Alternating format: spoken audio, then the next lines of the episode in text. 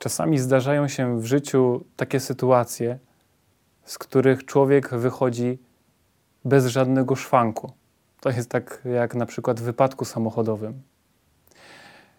Samochód nadaje się do kasacji, a człowiek wychodzi całkowicie zdrowy, bez żadnego szwanku. I w takiej rozmowie z lekarzem czasami możemy się dowiedzieć, że to musiał być cud, że przeżyliśmy. I o to chodzi, dlaczego ten człowiek przeżył. Nie ze względu na jego bezgrzeszność, ale ze względu na ogromną miłość Pana Boga względem nas. Bo Pan Bóg daje nam czas. Czas na zmianę, na lepsze życie, po to byśmy w sobie jeszcze coś zmienili. Daje nam takie ostrzeżenia. Tak samo jak piłkarz na murawie dostaje żółtą kartkę, to jest dla niego ostrzeżenie. Tak samo my. W różnych sytuacjach naszego życia dostajemy takie właśnie żółte kartki ostrzeżenie od Pana Boga.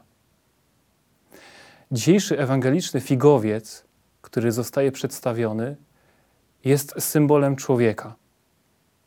Ponieważ figowiec, tak jak i człowiek, z natury powinien wydawać dobre owoce. Każdy z nas powinien dawać z siebie jak najwięcej pięknych i dobrych owoców. Ta groźba wycięcia tego figowca to nie oznacza, że Pan Bóg traci do nas cierpliwość, ale oznacza to, że Pan Bóg przypomina nam, że czas, ta pielgrzymka na naszej ziemi może się niedługo skończyć i zabraknie nam czasu na wydawanie tych pięknych owoców. Dlatego musimy się zastanowić, co jeszcze we mnie jest do zmiany, co jeszcze powinienem zrobić, żeby być lepszym dla siebie dla drugiego człowieka, dla Pana Boga.